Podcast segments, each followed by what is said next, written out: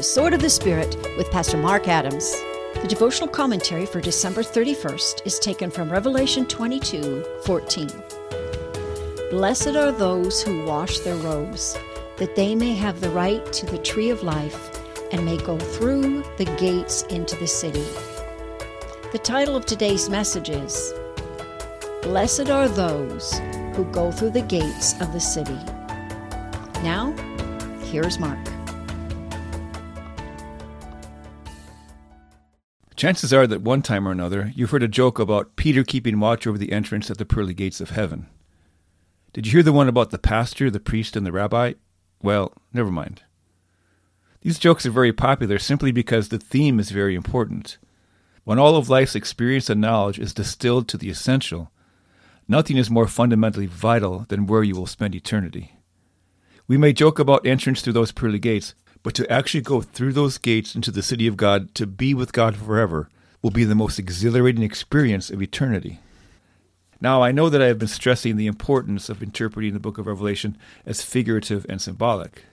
But even if we don't have a literal parade where all the saints go marching in, the illustration that is painted for us is powerful nonetheless. For those who have, quote, washed their robes and made them white in the blood of the Lamb, they will have the right to do two things First, they will be allowed to eat from the tree of life. This was the tree in the Garden of Eden that represented eternal life. We lost the right to eat from that tree when Adam sinned. Secondly, those who have washed their robes in the cleansing forgiveness of Jesus will be allowed to go through the gates into the city. I am stirred by that thought. We all have experienced to some degree the release of excitement or relief as we were allowed entrance into a place to which we wanted to go. Maybe it was coming through immigration into a new country. Maybe it was gaining entrance into an exclusive club or party. Maybe it was your name being called at a tryout as one chosen as a team or cast member.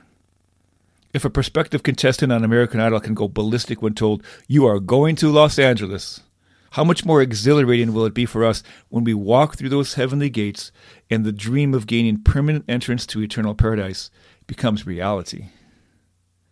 If Peter really did stand at the entrance to the gates of heaven, his focus would not be on checking credentials. It would be rather on the glorious faces of those who are allowed to go through the gates into the city.